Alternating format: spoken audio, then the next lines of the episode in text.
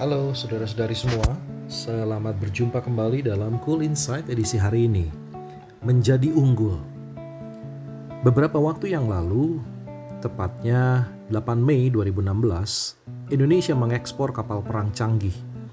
Hal ini tentu membanggakan sebab Indonesia mampu berkompetisi di dunia internasional melalui kemenangan dalam tender penawaran kapal perang dengan sistem canggih dan memenuhi spesifikasi standar internasional. Direktur Utama PT. PAL Indonesia, M. Firmansyah menuturkan, "Kami telah memenangi tender pembuatan kapal setelah bertarung dengan produsen kapal perang dari 7 negara. Dan setelah proses dilalui, militer Filipina memilih produk kapal tipe SSV buatan Indonesia." Rupanya, ekspor kapal perang canggih ini merupakan momentum bersejarah bagi bangsa kita. Sebab kapal perang canggih karya anak bangsa yang telah diberi nama Tarlac oleh pemesannya ini merupakan kapal perang pertama yang berhasil diekspor Indonesia. Bukan hanya itu saja, kontrak awal yang dibuat 13 Mei 2014 bahwa kapal tersebut harus terkirim tanggal 13 Mei 2016 ternyata tiba di Filipina tepat waktu. Wakil Presiden Indonesia saat itu dalam sambutannya mengatakan, "Ini sekaligus memberikan kebanggaan bahwa bangsa ini dapat mengekspor kapal yang lebih baik dan canggih serta tepat waktu. Sebab itu semua dapat dilakukan selama kita bekerja keras, serius dan fokus."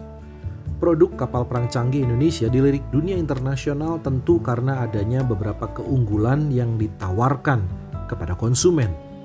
General Manager Kapal Niaga Satrio Bintoro selaku pimpinan perjalanan ekspor perdana kapal perang dari Surabaya menuju Filipina mengatakan, "Ada 3 poin yang kita tawarkan kepada negara pemesan kapal, yakni ketepatan waktu, kualitas barang, dan harga yang bersaing."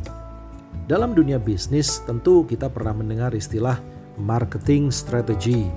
Strategi pemasaran yang digunakan oleh pihak Indonesia dalam memenangkan tender yakni memberikan harga yang tepat, memaparkan kualitas dan keunggulan kapal tersebut, dan mengirimkan barang sesuai dengan perjanjian.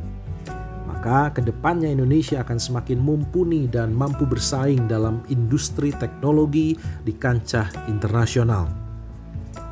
Kehidupan rohani setiap orang, bila diibaratkan, mirip dengan strategi penawaran tender kapal perang canggih. Bedanya, kita tidak perlu bernegosiasi harga, sebab kita berharga di mata Tuhan, dan Tuhan menghendaki kita menjadi pemenang.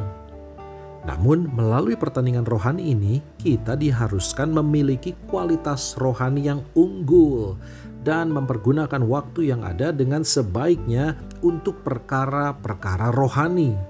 Lawan kita bukan dalam bentuk fisik, bukan juga darah dan daging, melainkan kuasa kegelapan yang tidak menghendaki kita menerima berkat-berkat dari Tuhan, terutama iblis yang tidak ingin kita menjadi milik Tuhan dan memperoleh hidup kekal.